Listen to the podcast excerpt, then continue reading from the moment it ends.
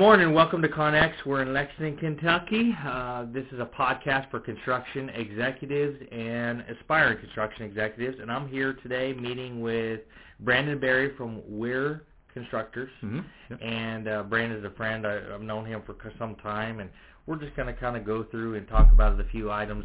Um, and uh, so, first off, uh, tell me um, about Wehr, who they are. Describe your company. Uh, so Wehr is a family-owned operation. Um, it's actually run by my family, uh, so the Berry family.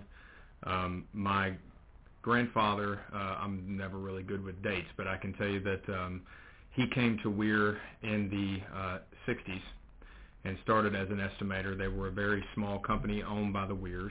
Uh, you know, kind of a miscellaneous hodgepodge of work, um, but mostly GC hard bid work. Um, and so over time, he worked his way up, uh, became part owner in the 80s, uh, and bought the entire company shares out. I think sometime in the late 80s. You know, again, if I've got family members listening to this, I'm sure that uh, they're going to be upset that I, don't, that I don't know the exact date, but I don't know what I had for dinner last night. So, um, but anyway, he ended up becoming the sole owner, uh, and then the weird name, you know, I guess was um, large enough or had done well enough that they didn't want to change it when the Berry family ended up buying out. Uh, but he retired um, right around 99ish. Um, and so then it was taken over by my dad, my uncle Skip, and my uncle Ed as three equal owners. Uh, Skip, as the oldest, retired about a year and a half ago. Uh, so it's now owned by just dad and Ed, so Dale Berry and Edward Berry. Uh, and so, you know, we're still a family business. Um, obviously, since the 60s, a lot is different about Wehr. Uh, we've started out just with a Louisville office. Uh, we now currently have an office in Louisville, Lexington, uh, Bowling Green, and Tampa, Florida. Uh, so we're starting to expand a little bit, have done the past several years. Uh, we are a faith-based firm. Uh, it's very important to us.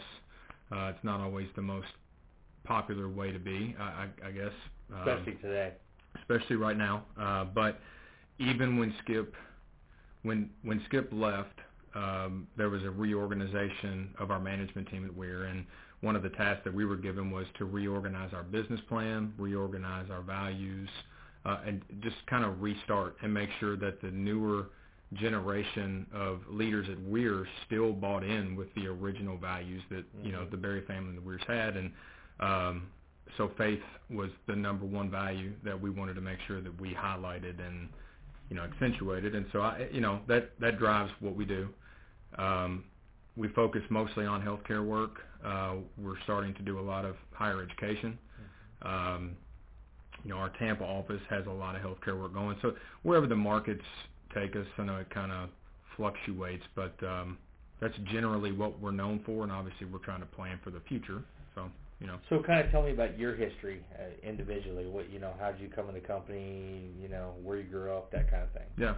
Uh, so I'd love to tell you that uh, this has been a dream of mine since I was a little kid, but that that would certainly not be accurate. um, you know, when I was little, Dad used to take us into Wehr all the time, and we'd be running around the shop and stealing all of our guys' tools and things. You know, we're five and six. We thought all those things were cool, so we were always around Wehr. But um, I don't know. I thought I was going to be a golfer and that I would be making millions on TV every weekend and stuff, and naturally that uh, ends for everybody at some point. Um, but I was fortunate enough to be able to play golf at Eastern, uh, which obviously is where hmm you and I met. But um, ended up going the CM route there. Um, What did you pick construction management because of your background, or you thought maybe it's the option, or you know, I think if if, if I'm honest, I think that uh, I really didn't know what I wanted to do, but I knew that I I genuinely love my family. I love being around my family. We're an extremely tight knit um, uh, family, especially on the Berry side. Um, so I thought, well, I don't know what I want to do, but I could certainly see myself doing whatever they do and just being around them. Mhm. Um, and I was very fortunate uh, that it started to become something that I really liked, and I'm so glad that it happened the way that it did. I think God played a big part of that. But um, so that was really the initial reason. I actually had my brother, DJ, was um, he went to UK for a few years transferred to Eastern but stayed living here in town, so he was driving every day, Mhm. and he was already going to school and doing the CM route. So it was another comfort that like, hey, he can shepherd me, he can show me what I need to know, and so kind of just was a comfort feeling at first, and then luckily it grew to be something I loved. So you you played all four years golf at at EKU? Yeah, I actually redshirted one year. Um, you know, on a golf team, you you pretty much play five every week. So we had we had ten people on the team. We had seven freshmen come in my year. So like there was a lot of us, and you know, seven for a ten man roster. Um, we were always trying to play for spot, and uh, so two of us decided our fourth year that we would redshirt, and so I came back for a fifth year. But uh, so yes, I actually played five, but you know. So you still love golf? I do. I uh you know, I, I I tell DJ whenever I first started at Wehr, he was talking to me about how lucky I was playing golf every day and all this stuff and wait till you get in the real world and you know, for some reason I thought golf was a job and it was kind of turning into that like the first week that I was at work and I was staring out the window I I realized that golf was not a job. I really I probably should have hit a couple more seven irons before uh deciding to hang it up, but So how good of a golfer are you? I never asked you that question, so I thought. Uh, I, I mean, I still, you know, it's funny. I, I I still play pretty well. Um, I think it's because I don't care as much. I think it, for whatever reason, that's helped me. Um, I mean, I'm a zero right now on my handicap, so eh, you know, it just depends on what's going on in life um, more than anything. How often do you play? I haven't like I don't play that much anymore, um, except for like tournament golf. Mm-hmm. Uh, we actually live on the third hole of Eagle Creek. I, I, so I live in Oldham County and drive to Lexington every day. And um, I live two houses down from my mom and dad, and so grew up on a golf course. Mhm. Got the opportunity to move back, and so we go out a lot still every night. I've got a five-year-old and a two-year-old, and they don't really care about golf, but they love seeing the deer and the turkeys and the rabbits and Absolutely, the yeah. squirrels and stuff. So we go out a lot, but uh, so I don't I don't play as much as probably I'd like to, but Mhm. I'm you know the older I get, the more it's less important to me to get to play golf. You know. So, um, okay, so you told us the history about Wehr, and uh, so let me ask you, what was the most significant event that happened to Wehr that kind of changed, you know, was a game changer for you, changed the business model that you guys have? You know, I I could probably look at this in a couple ways. Um, so I like you know I've been around Wehr since I was a kid, but um, I started co-oping when I was in school, and uh, I was hired full time in 2009. Um, we had been signatory with the Carpenters Union, with the Laborers Union, operators. Um, you know, it was becoming increasingly more difficult to pay higher wages and scales with you know because the market tanked around 08 and 09 Mhm. and um so we were finding ourselves in a situation that And that's right when you came in right when I came so that's what I mean I was I was honestly a little too immature to understand how important it was at the time but we decided um after 20 30 years that we weren't going to resign. And we we were hoping to but we we knew that there were some terms that we wanted to try to get worked out and it just didn't work out um, but we had a, a lot of our leadership, a lot of our field staff. In fact, most of our superintendents were signatory to either the carpenters union or the laborers union. And so we tried, you know, we tried to be upfront and honest with them and say, look, we, you know, it's becoming harder for owners to justify paying more for services just because, you know, of the union agreements and things. And so we want to make sure that we do what's in the best interest of we're of our owners, of our employees, and we've got to just get some common ground here. So we're letting you all know ahead of time that we're hoping to work this out. Um, there's certainly a chance that it won't, and so we were trying to do right by the people. Um, Well, you know, the reality is, is that if you can't win work, then you don't have a business. right, And the cost are drive, especially in 2008, 2009. It was well from seven to nine. You know, you Right. guys, everybody was in a bad situation. you Right. know? and it's and it's tough. I mean, we want to be fair to the employees, and we want to be able to pay people more, but at the same time, if that's at the risk of losing work, it's hard to pay people if you don't have the work. Absolutely. Um, but anyway, so I say all that in that we ended up not being able to sign, and we were very worried about just the employees' families, you know, because that's health insurance. That's um, pensions. That's that's everything. But every single union employee that we had left the union and stayed with us. And um, so that was uh, the older I get, the more I appreciate that. That as I get a family, as I get, there's a lot more people that that I'm working to do well by others. Something like that is a major deal, and uh, for each one of them to leave the union that they were vested in and all this stuff and stay with Wehr, um, I see now more about what that said about my family, about Dad, Skip and Ed, Granddad. Um, yeah, that's significant. I mean, they took a big risk on you guys, you know, yeah. and uh, that just shows that obviously they believed in you, you know. Uh, yeah, it wasn't me, but they believed in in them, and uh, you know I can see now more that they've earned it. Meaning Dad, Skip, and Ed, they've they've done a lot, and they've been wonderful examples of uh, the type of people that we need to be, not just what we need to do at work. So that's that's probably the biggest moment. Um, there's a lot of just little things maybe. Uh, what about the Florida thing? Because I always wondered every time, you know, why do you guys have an office in Florida? Yeah. You know. Yeah. Well, I'll try to do it without going too much down a rabbit hole, but um, Humana Hospital was a, was a really big client for us mm-hmm. um, back in the 80s, and, and and actually when we're kind of made a transition from smaller time. Uh, Dad, Skip, and Ed would have said that the biggest moment was when we got the Humana Tower that's in downtown Louisville. Mm-hmm. So the so the world headquarters there. That was a hard bid, and um, uh, you know we were we, we weren't able to bond it um, and we thought we weren't going to be able to bid it. We were told, don't stop what you're doing. You put all this time and resource in. Even though you can't get a bond, go ahead and do it. We won the job, ran the job. It went extremely well. Obviously, it's one of the nicest buildings in downtown still. Mm-hmm. Uh, but my grandfather and Uncle Skip were the two um, PMs that were that ran the job. And so from that point, they started taking us all over the country. And um, so there was a hospital in Tampa that another contractor was working on that and I think the owner fired him and asked us if we would come down there and finish it. And so we ended up hiring some local people. We finished that job. We got some more work while we were down there and we stayed. Um, I'm not. I'm, I'm sure there was a formal business plan, but it was an opportunity through mm-hmm. a long-term deal that uh, it's still working, and that's one of the hottest markets in the country right now. I mean, it is booming there. So So uh, John Gaver retired, right? yes. And so who runs the office in, in Florida now? So David Judd um, runs the office there. Uh, David, I recognize that name. Is he from here? Yeah, he came from Abel. Um, oh, oh, okay, that's where I know. And I and I don't remember how many years he was there. Um, David's a younger guy.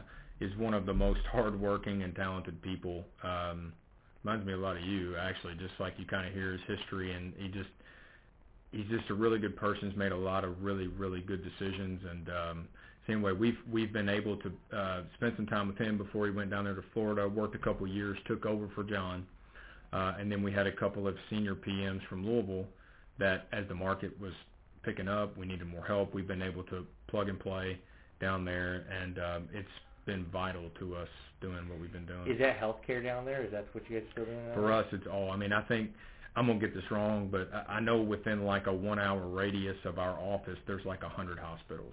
I mean, so it's just CHS, HCA, um, Life Point. Well, you got all the old people there. uh, people get sick and they get older every day. Yeah, so, uh, no. Everybody talks about retiring and yep. going to. We in Michigan we should call it snowbirding, where they go down. You know. So. Yep. Uh, um, so, is there any other significant events you can think of besides uh, what you talked about?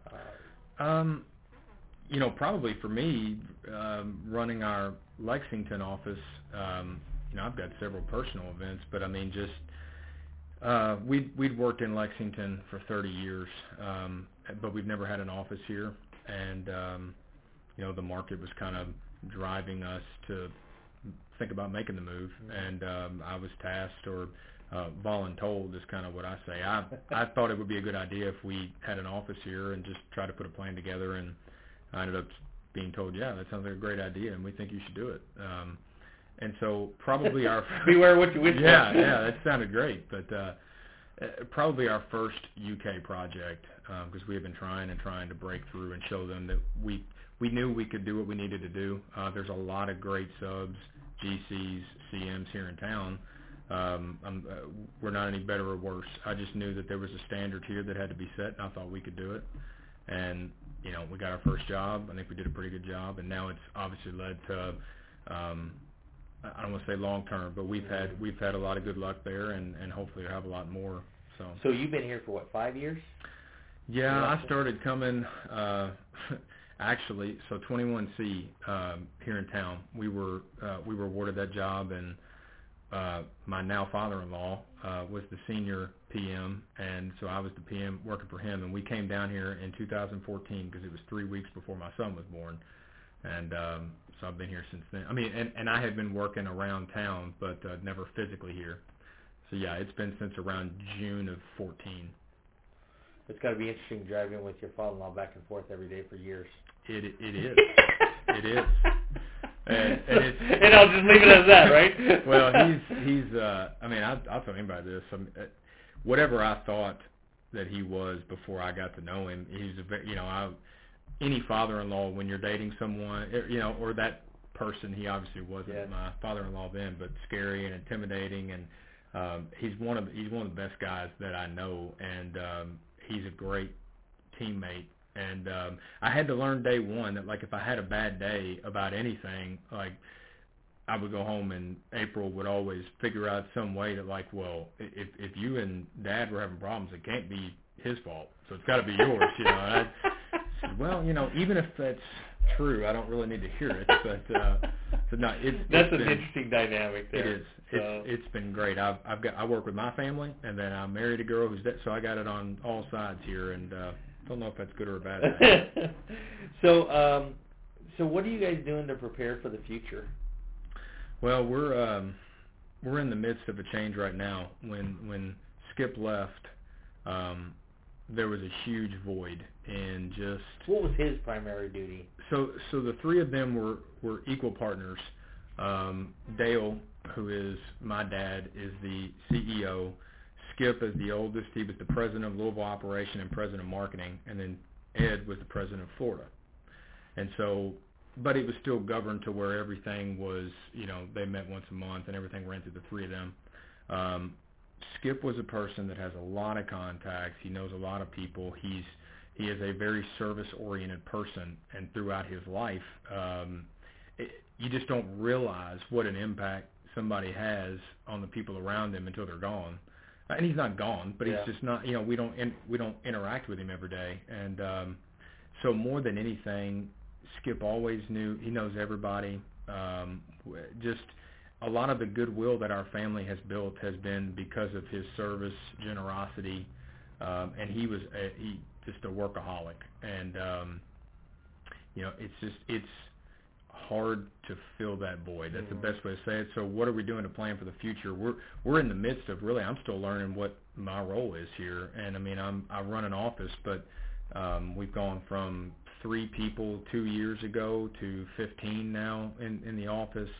We've got 55 people that technically right now, I mean, with field staff, it can Mhm. fluctuate a little bit, but fall under the Lexington office. And so we're trying to establish right now, you know, we took our core leadership team, our best project managers, so to speak, or I don't know that I was, but there's a bunch of us that, are, that were really good, people that I learned from.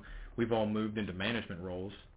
And so naturally now we're doing less project management and we're having to train, we're having to teach and do all of that and keep up with a booming economy and a standard of work that um, is very difficult to achieve. So like I, I know that my job will hopefully lead into more long-term strategy and I do have things that I'd like to accomplish, but you know, right now I find myself more in a teaching mode and just trying to make sure that our team has the resources that they have to do the You know job what's well. funny about like, you know, you go to school, you get trained as a construction manager, you learn the technical aspects, and then you get to a point where those really, I won't say don't matter, but don't matter as much. Right.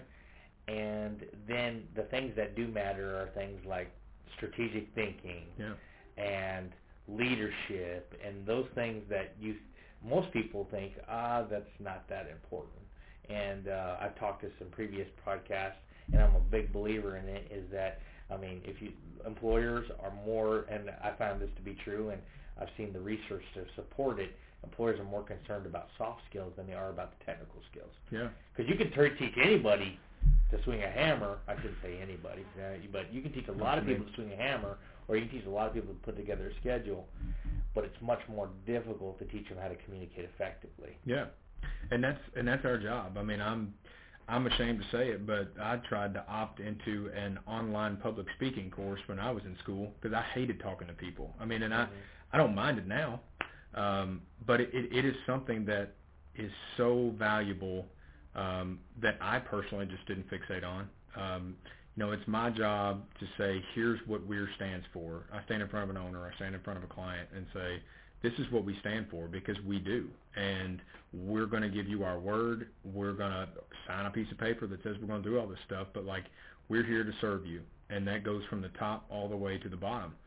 And what I've got to learn more every day is for me to be able to honor that takes a lot of people, all the way down to the subcontractors. But you know, the buck stops with us as the CM, GC, and it's hard for project managers a, a lot of times, new or inexperienced when you're moving into that role, to understand how important your character and your integrity is, um, and just so yes, being able to make a promise, follow through on it, um, it's really hard to find people that can do that effectively. You know what I think is uh, is interesting to hear you hearing you talk about it, and this is something I preach to my folks all the time. is customer service is lost in construction. Yeah. And I think more and more of the people that realize that, you know, I was talking to David Dean a few weeks ago, and he, you know, he indicated that too, is that that's what people want. People don't want the old school, you know, relationship, adversarial relationship. They want to have a partnership, and and and obviously, I I know that that's you guys as a company, and that's kind of what you do. Um, so, do you guys have a five-year strategic plan? Yes, we've got uh, we've got a one-year, a two-year, and a five-year, um, and really, it's been implemented over the past year. Or we, we've been starting the process of you know we've looked at our short-term and long-term goals, um, and then the interim steps that we have to take to get there and with all of us being in new roles, we have it's. So I didn't really get to this a minute ago, but uh, Dad and Ed are CEO and COO, and mm-hmm. then they've got what they call is the EMT, the executive management team that I'm a part of, and there's six of us there, and so we're all trying to fill our way out in our new roles and implement these goals or interim steps to get to the five-year plan. And mostly it's about growth, developing PMs that can continue the character and the legacy, um, and really just trying to broaden our workload. You know, uh, it's easy to say that healthcare should be pretty main. I mean, it's a very difficult sector to be in because of how many rules and yeah, regulations. safety and all that yeah. stuff. Yeah. But but it just you know it's it's I guess I'd say common sense that people are going to get sick. People are always going to need hospitals and healthcare, so that's a you think it's a good market to be in. Um, but we're trying to say, well, if there's ever a lull in healthcare, you know, we we don't want to put all of our eggs in one basket. Mm-hmm. So how do we do that effectively? And you know, we're trying to take steps to figure out ways to do that. And that's interesting, you know, because uh, you know, it's like, do you stay with what your core focus is? Do you go outside that? Do you offer new products? And that's a constant struggle. I mean, the, I think anybody who is in who's in a management position or executive position with a, uh, a, any kind of construction organization, that's what they think about all the time. How can I offer more services, or how can I bring new clients to the table? Yeah. Um, so, um, what are some things you hope to achieve in your in your five year plan? Well, you know, again, I'll say personally, or I'll kind of stick to more of the Lexington aspect of it. I've um, I, I've I've found that there's always going to be more things I can do. There's always more work to get done. There's always emails to check and things to do. And um, for me personally, I have to always come back to my family. God is, I mean, that's what's most important to me. And I can't do anything very effectively if I don't keep that, you know, and, and, and that's just a me thing. Um, because I've spent a lot of time and a lot of energy over the past several years trying to do right by work and my fam. And when I say my family, there's like the Berry family that I feel an ownership to to live up to whatever granddad and dad Skip and Ed built. But you know, I've learned I can't do that at the expense of my own family. You know, being a dad and being a husband, and I, I've I've wished that I could say that I always choose them over work, uh, but things get in the way all the time, and so I have to try to reevaluate every day. I try to tell the people that work here, I hope to never ask you to have to make a decision between your family and work, um, but I but I want that to be the mission here that like we serve a higher purpose, and it's not about the dollars. I mean, we have to make money but if you forget that, then all this is for nothing because we'll lose the clients. We won't be able to give owners what we say we are going to give them. Uh, so uh, I, I, I really try to live a day at a time and try to let it just be, you know, this is my focus for the day and try to help out the people around here as best I can. And, uh, you know, too often. I probably do that too much because then I don't get anything done. But um, I, I, you know, I try to not focus too much, uh, other than I know I have to in my job, is looking a year, two years, and five years. But the more I do that, the more the things that are the most important to me in my life seem to suffer, and that's just a character defect of mine that I, you know, so it's hard for me to answer other than just day at a time. Now I know you're a humble guy, and I know when I ask you this question, it's going to be tough for you, but what skills and ability do you, do you have? Do you think that that helps the business? Because I, uh, you're Berry, okay, but the fact is is that uh, just like I do with my own son, I'm not going to throw him in a position that he's going to fail. So obviously your your father and your and your uncles had a had a belief in you. You know, there's something they believed in you. They saw something in you. What what is that that has helped that helped helped you not only survive but thrive here in Lexington? Um, I think that I don't know what I do well. I can tell you that I try to. I am. I'm, I'm not going to say obsessed with it, but it's very important to me to try to keep my word. Um, I, I I know that to a fault I will take ownership of things that just you know I try to look at what do I need to see in someone to be able to give them more responsibility. And that's the best way that I can answer. I wonder why they looked at me when I was 25, 26, 27, sent me to Lexington, allowed me to stay, and have they've you know entrusted me with a lot of stuff. And um, I, I really don't know. I, I, I just know that I don't I don't wait around for other people to solve any of the problems that run into us every day. I think that's what makes a good uh, project manager, GC or CM. You know, it's very easy for me to draw a line in the sand on a project and say, well, that's the architect's job or the engineer's job, or that's, that's not my job. But you know, going back to what you said, you know, David Dean says they're they're looking for a team. We are a team, whether everybody wants to be or not. And if one party suffers, we all suffer. So I try to take ownership of that, and I think that I've tried to take ownership of everything that I've been blessed with up here, and do the best that I can. And uh, I'm not ashamed to ask for help when I need it. And um, I know that I'm inexperienced, but I'm willing, you know, if I can ask for help from people that I respect and if I can try to find people that show the character and the values that we want to have at Wehr, keep them here and motivate them that it's not about the money. I'll take care of the money for you if you'll just do the right thing.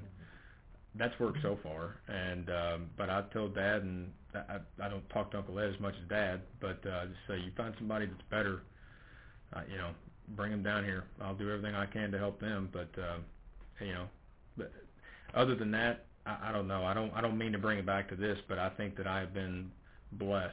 Um, I've been very fortunate. I've got a lot of guys in the field that um, are fantastic and have really set the character of Wehr as what it is. Owners don't see me every day. They don't see the project mm-hmm. managers mm-hmm. usually every day. They see the people in the field. So I can sit up here and tell them whatever I want and I can say where is this and where is that and here's what we're going to do but they see the people in the field every day. They interact with them every day. And our reputation is made based on how they interact every day and and the character that they have. So we are blessed with a really really good team that I don't care if you're perfect at your job personally just I never want to get a call that someone made a choice about money or someone made a choice by taking the easy way when the hard way was there, or but the the right choice was there. And I don't know that I've had too many of those. So, what is and and you know you bring up a a very important topic. Those guys in the field have to show those values that yeah. you guys have. So, you know, I walked in your front door here, and when you walk in your front door, you got a plaque behind the desk there, um, a Bible verse, and uh, maybe you can tell us a little bit about that and kind of Yeah. what the values. What do you think the values of Wehr is? So, I think uh, to your first point, finding the field staff that can represent you, um, that can represent Wehr and the values, it is a challenge, and that is that's something above all else that God has blessed me and Lexington and just Wehr in general with is we have really high quality people. Um, I don't know how other people do it. I've been blessed and cursed that my only experience has been with Wehr and it's been with with you know Dad, Skip, and Ed. Um, but we have high character people, and most of our field staff starts young. Um, you know, growing up with Wehr, to where after you know after a couple years of somebody you working in the field, busting their butt, working in the cold, the wet, the, uh, you know, early, late, you can tell who's here because they care and who's here so that they can get a check. And so what I have tried to do at least is when I find those people, I try to encourage them. I try to say like, I'm noticing this, we are noticing this, and it means a lot. We really appreciate you. If you want to be with us, I'll make every opportunity available to you to further yourself, to better yourself. And and we've been able to develop people that way. Um, and, and the Bible verse, you know, that goes back to uh, some people caution us against it. Um, just I'm not going to say that we wear it on our foreheads everywhere we go, but to us, whether you're a per, you know a person of faith or not, I think anybody who is entrusting their resources is going to pay us money and entrust us to do a service for them that is going to cost them something needs to be able to trust us. And so you don't have to be a person of faith, but I think it can it can help to see like we are driven by values and whether that's based on you know the Christian faith or just the words in a book or the words that we that we live by that says we're going to live our lives in a certain way. I hope that that even if even if that doesn't resonate with you on the faith side of things, I hope that it does just on a personal level. Uh, and so we were we were tasked in the business plan. How can we how can we carry on the legacy that Granddad built because he passed away a couple years ago, Mm-hmm. um, and honor Skip, honor the Berry family, and so you know we had our list of values and we did the play on words the we're faithful we're fun we're family we're this and so but it was intentional that we're faithful was first and um, so we said let's let's pick out a scripture that we feel like best represents our faith and the Berry family. And by that, I'm not meaning DJ and I, I'm meaning my dad and Skip and Ed. And um, so again, I wish I could quote it to you, but basically the first uh, Corinthians 3, 10 and 11 talks about um, building upon a foundation. Um, by the grace in which God gave me, I've laid the strongest foundation, and it's a reference to Jesus Christ as being the strongest foundation that we can lay our lay our lives on and builders faith it just kind of like we were we were doing some research and the minute we read it out loud it was like that's it Mhm. um and so you know we put it as a signature line on the bottom of our emails and as i said i i don't know if it's cost us work but i know that my faith is that i'm not i'm not living for this world you know Well, and it all comes to what you're, eh, you know, important. Because I've been highly criticized also. Because I mean, my vision, the vision statement for my company is really simple, and and and kind of going back to the vision and mission. Um, somebody, I have a, a consultant that works with me, a leadership consultant. He's a he's a retired colonel, full board colonel, and he he said when we're looking at our mission and our vision, he says, well, you know, that mission is what you do. That vision is why you do it. yeah So, because you know, I know vision and mission gets mixed up in everything. So I started thinking about that, and I said, okay, well, what do we do? What is our mission? Well, our mission is using our Christian values. We make project administration and management easy. That's it, right? Mhm. That's what we do. Now, why do we do it? That's a much more complicated thing. Yeah. And so we struggled because not every you're not going to hire everybody that's nor should we hire everybody that's a Christian. You know, Right. I mean, uh, um, you know, God surrounded himself with tax collectors and you know, uh, And if the IRS is listening, I'm not saying about I'm not saying anything about you, but, but so don't audit me. Yeah. But uh, but um, the the the fact is is that we're we're not commanded just to hang out with people that are like us. Yeah. So, but I also felt a strong uh, desire to to like you guys say what we're all about. And my our vision statement for ACE is we're in the business of building the kingdom. You know, BBK, what we call it. You Yeah. know, and uh, and truly that's what it's about. You know, of course you got to have a good business model. Building is what we do, and kingdom is what we're all about. Yeah. And that's I've been highly criticized about that. We have people who are agnostic and atheists within the company. Um, uh, one of them was actually on my management team, uh, my executive management team. But that's okay because he still respects where it comes from. Yeah. He don't have to buy into the fact. I am not telling him, hey, you got to believe in God, Right. Same. but he's still going to buy by that vision. And, I, Yeah. and I'm inspired. But and honestly, I was really inspired by you guys. And the reason I was inspired by you guys is because I found out one thing that you guys probably don't know this, but when I my first year at EKU, I have found out that when you guys have a meeting, you start it with a prayer, Yeah. They do. and I that actually made a really big impact on me. And I I won't say I've stolen them, but I don't, I'm sure you guys would be willing to share it. Heck yeah. Heck but yeah. but when we have a company meeting and we eat, or we have a company meeting, we always pray before it. And uh, I thought that was an incredible thing, and you guys have kind of inspired me to kind of take my faith and say, I'm going to live out my faith in my everyday lives. Yeah. You know, and Yeah. I, th- I think that's something that you guys really do well, and I was very impressed with. Well, it's nice to hear that. I mean, we, um, you know, we're the same way. I think that, um, you know, in this day and time, it is not, it's not always easy to do that. Um, you know, but it's it's amazing that I, I'm not gonna say I'm perfect at it, but I try to pray. Uh, it's something that's just always been instilled in me, and but I always say like, you know, you don't have to do this if you're Mhm. if you're not comfortable with it, you know, feel free. We can step outside. Anybody, but how many people come up and say, "I really appreciated that you bless the food or that you pray before meetings," and um, I, it's more it, it more than more than Christian faith. It, like as I said, we want to, we want to have a personal level interaction with our clients that says you can trust us because we like we live by a certain character There's a code. There a live by, code, yeah. And I mean, you don't have to believe in Jesus for that, but um, uh, you know, you do have to tell the truth, do what you say you're going to do, and be upfront and be honest, or you or you're not going to work here. And the, the funny thing about it is, is those seem so simple, but, but they're not. it's not that simple, not. you know. Yeah. It- and if you it, you know keeping your word, gosh, man, this is we're in an industry that is so tough uh, to get people to keep their word. You know, Yeah. really.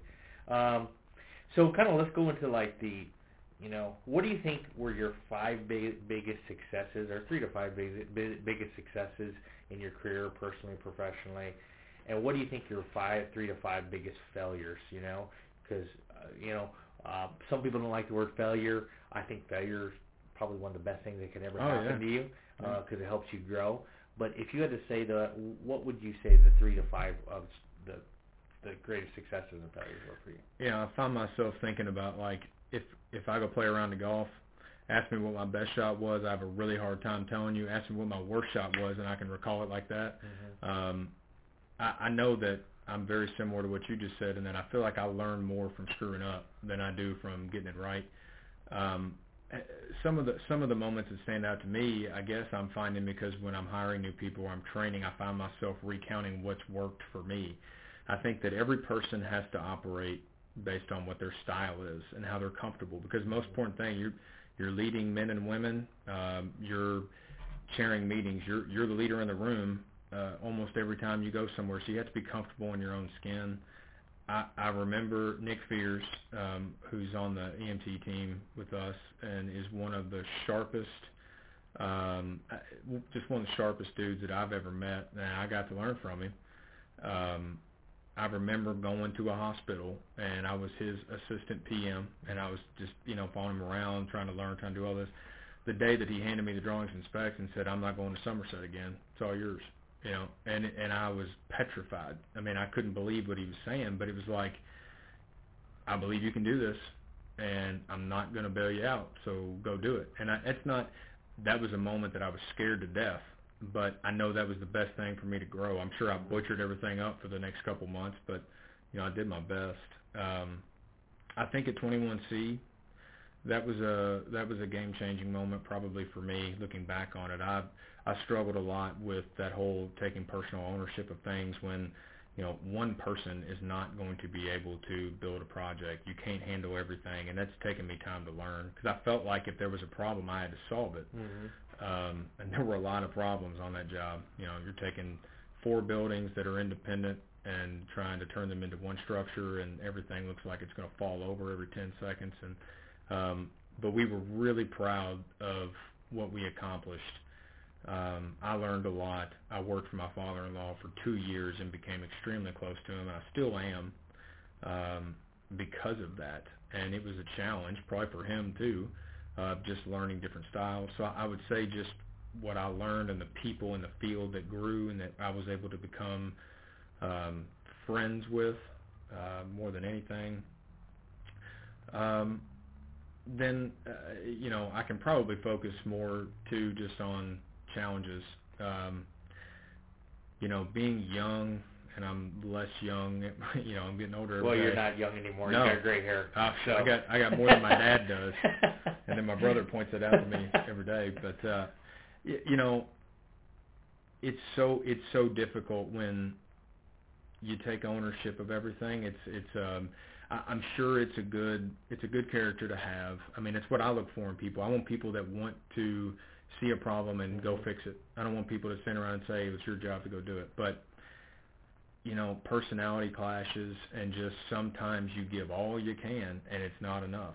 And um, you know, not saying names or pointing anything out, but I can always define failures by people that I've failed or, or that I assume if something didn't go 100% perfect that I failed. Um, and and sometimes it's just personality. Sometimes it's just you know there's a number of things. But I'm coming to realize that like that attitude of it's my job to fix every problem. You know you've gotta you, you gotta keep that mindset. I've learned to keep that mindset, but understand my limitations to where I don't overpromise or get ourselves in a situation that we can't do what we want to do. And um, you know, and probably lastly, we've been blessed very much to grow. We've got a lot of work up here, and um, I'm learning. Um, not growing too fast, but I'm I'm getting kind of like anything else. I'm learning by mistakes or things not working. Um, how to run an office, how to run a business, how to you know motivate people. Um, so it's it's kind of a daily thing.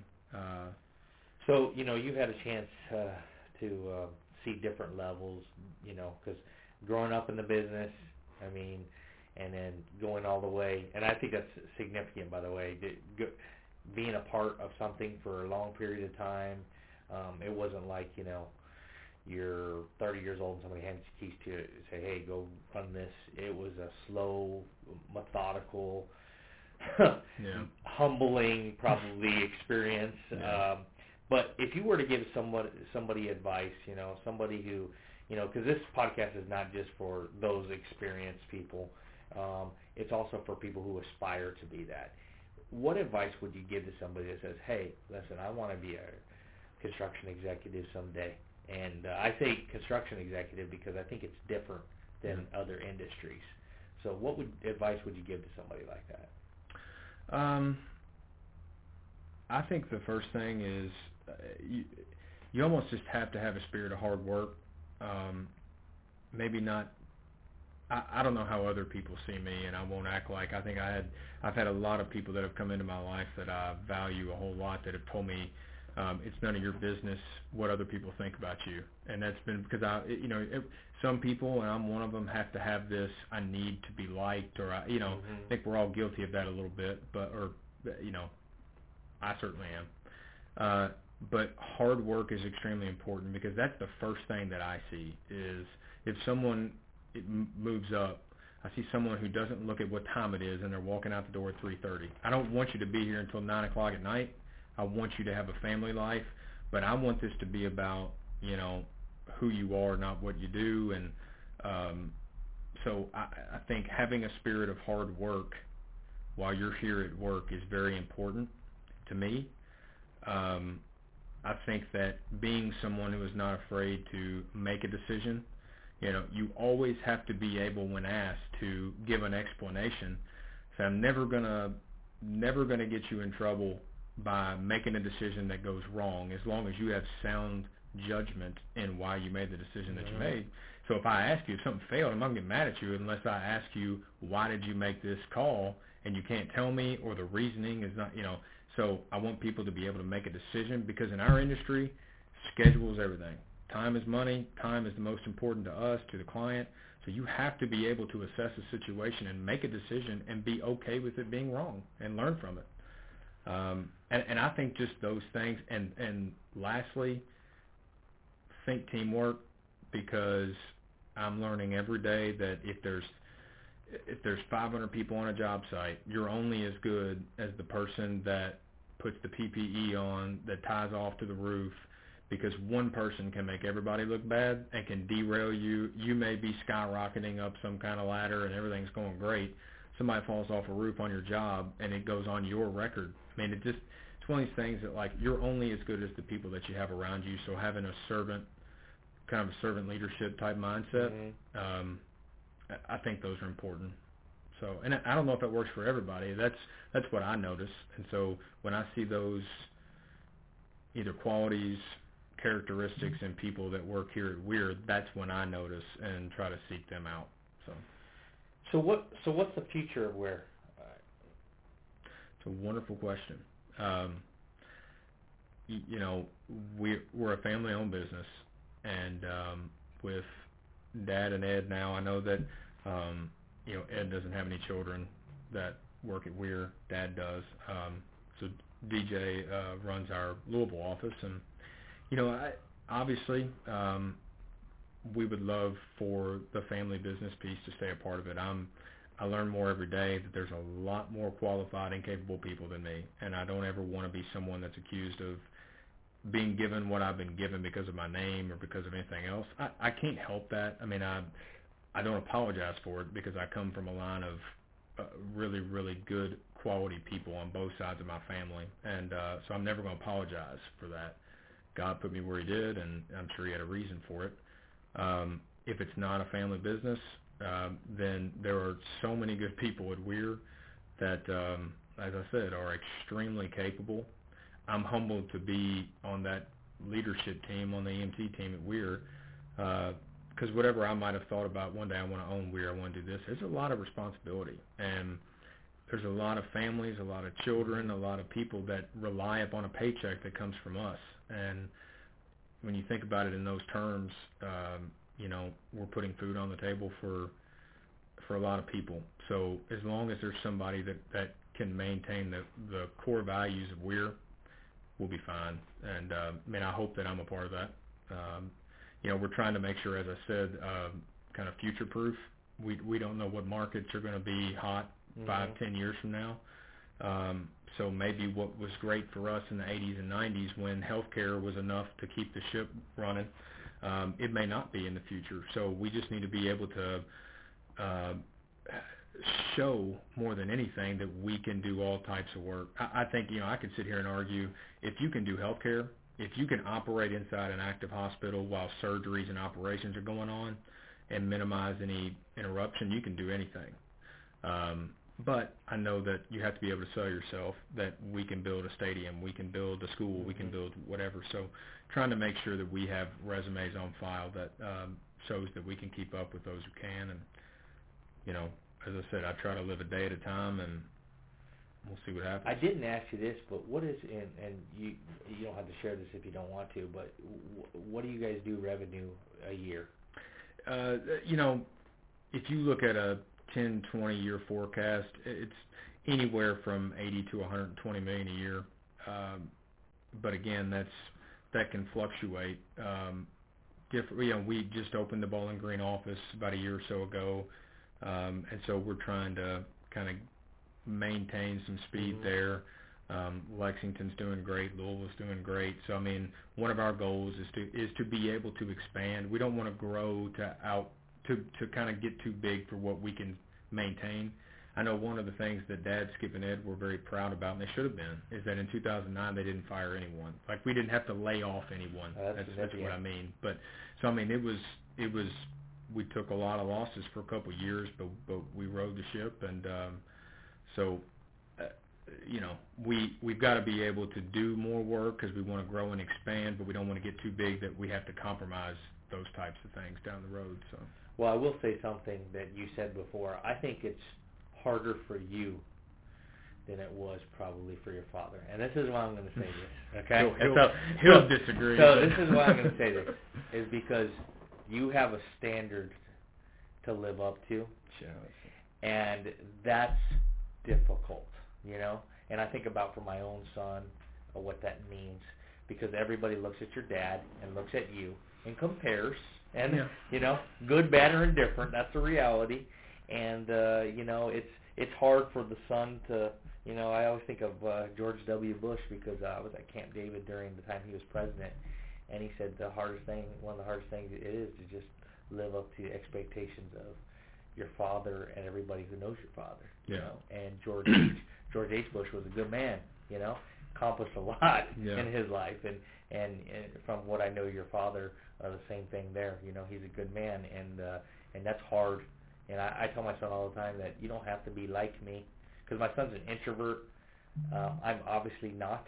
I'm not either, So, but, yeah. so, uh, so that's.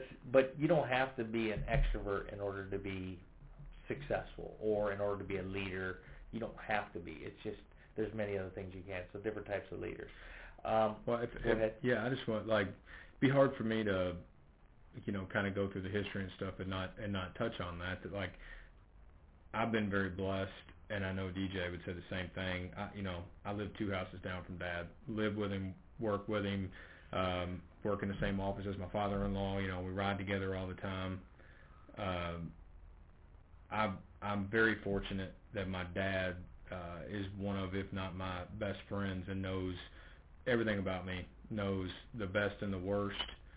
Um, you know, he's been very clear from the first day I interviewed. I don't, you know, I don't know how much, I, but I came in and interviewed with Skip and Ed, and he wouldn't be a part of it. And he just said, like, I'm not going to oversee any projects that you're on. It's going to be you. You're going to do your thing, and I'm not going to be a part of it. And the same for DJ. Um, we couldn't have a better example. He's, I mean, he, you know, I already see my son. He's five, and he likes to. He don't want to listen to if I tell him how to hit a baseball. You know, no, Dad, I can do it. I know how to. You know, he's five. I'm thinking, boy, this is going to be a long 18 years. But like he, D- Dad is just. um He's a great example of a servant leader. He has his quirks like anybody, and I'm sure that Cooper would say that I've got mine like anybody when he's old enough to recognize them. But like I come to appreciate him more so much, and um, uh, and, and Skip and Ed the same way. We've had fantastic servant leaders that we've been able to watch, and um, you know, I don't know if I was watching, but I'm recognizing more now in the choices that I make every day that I've seen them do it. Um, and what I maybe used to think of, if I was ever in charge of anything, I wouldn't do it that way. I'm coming to see myself making a lot of the same calls, and so I'm very blessed that we're as close as we are, and that goes for my father-in-law too, because that, you know, I'm just extremely lucky. But I, but I'm also like, I'm trying my best, and if I fail, then I fail, but it'll be because God's got something else for me, and I'm not gonna try not to live in a world anymore where if I if I don't live up to an expectation, it's not because I didn't try. Um, Mhm. You know, I'm not going to work 80 hours a week, 120 hours a week just to prove I'm something that I may not be. Um, so I'm very grateful to Dad for instilling that in me and Mom and and certainly my wife. She's grown up in a weird family too, and so she understands it. She knows the difficulties, and she's been very lenient and tolerant and patient with a lot of the growing pains that I've had, and that's you just get lucky. You know, I don't have anybody to thank except for God and just luck for that. So I need to make sure I said that. and and that's uh you know I, I if you can make the family thing work and most company most people that say business and family doesn't work Yeah. but if you can make it work i'd have to say one of my greatest joys is having three of my four children work in the company Yeah. and actually i had all four but my oldest daughter is living in california now uh so she can't work with the company but it can be a great thing. You know. It's it's got its difficulties, but like the fact is, I don't go two months at a time without seeing or talking to my, fa- and that goes for my uncles, my brother, my dad, my father, like, and that goes back to I wasn't sure what I wanted to do, but I still feel the same way. Like the the fact that I get to be around them every day is a blessing in and of itself, and uh, like I know a lot of people don't get that. Now there's it's like it's not all butterflies and rainbows, you know because when you fight or you're having difficulties, you take them home with you, and then it's harder to get rid of them. But um, uh, you know, we've made it work so far. So we're going to do uh, what they call the speed round at the very end. I'm going to from I'm going to ask you. Uh, I'm going to give you different topics, and I'm going to say from one to ten, what do you think is how important do you think this is in construction Okay. and in, into your business? One being not important, ten. one being not that important, ten being really important. So, Okay. um, and you can elaborate if you like, or you can just give me a number. Okay. So, but you have to give me a number. Got so, okay. So, from one to ten, scheduling, ten, estimating, seven, accounting, ten, contract administration. eight and a half, Okay. Selling work nine. and leadership. Hate to be a ten guy every time, but, but ten, ten, ten, ten, ten. Yeah. Uh, I well- mean, but everybody has their own style with each of those things, and I've not made those a priority a lot of the time. mhm. but the older I get and when I see struggles on a project, some of the things that should be tens on that list, if I find that I've really numbered them a three and they should have been a ten, that's why we're struggling. So And some of them lead it like it's it's like, well, everything ultimately is to leadership, you know. Yeah. And so if you can fix leadership, that's the root cause. Then you can fix probably scheduling issues you Yeah. have. You know. So Yeah. there's a lot of links between those. So it's it's unfair for me to make you do that, but that's my fun thing. no, yeah, and I Give people a squirm, you know. I want to I want to like so it's kind of funny the estimating part of it is I remember estimating at Eastern used to drive me crazy because it was like it's one of the few times that there's not a right answer. It's Yeah. all math, but two plus two does not always equal four, and the and the right answer is not always right. And you know, but we've got we have estimators at Wehr, and you know when that's what you do every day, it's so funny. I laugh with them all the time. They're like it's not a, an exact science. One of our guys, who's uh, Chris, is fantastic. He goes and speaks to people a lot, and he just says it's not exactimating. And you know, we've got guys in here that you know have been doing this 30 years. They can look at an eight and a half by 11 sheet of paper and just kind of give them one of these thumbs over and say, yeah, 200 bucks a square foot. and like then there's people that the estimators will work two weeks on it and be at 202 dollars a square foot. You know, um, so it's it's it's just funny that I have two different pictures in my head of a person that takes two weeks to do something and a person that can do it in 10 minutes and you know so There's definitely an art there. there is there is and it's extremely important but it, you know it's just the context of everything No, understood. Understood. Well, I just want to give you an opportunity to to say any have any last comments about anything, and before we kind of close it out.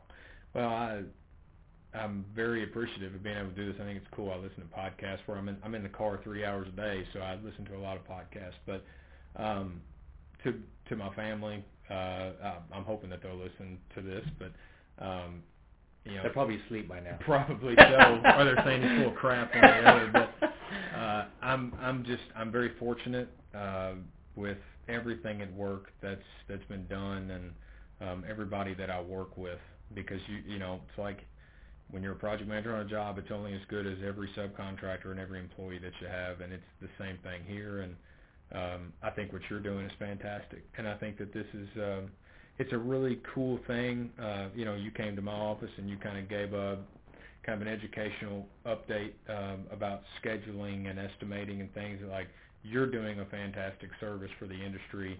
Um, I think what you did at EKU was absolutely amazing, and I've just it's been it's been unreal how the CM program there has just exploded. Um, but I think what you're like it's obvious what you're doing in your industry is fantastic. You've helped us.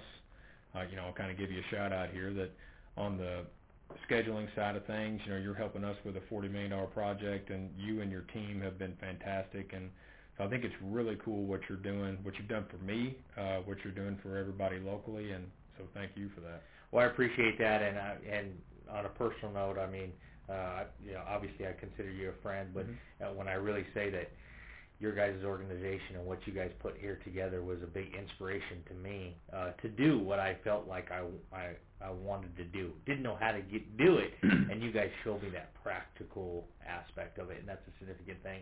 And I'm glad there's people out there doing that stuff, and uh, says a lot about you guys and your company. And I wish you guys success. And uh, so on ConX, our ne- next time we're meeting with ConX, Jeff Zellin uh, from Davis Elliott will be meeting with us Uh, and we'll be talking with him for about an hour. See you next time.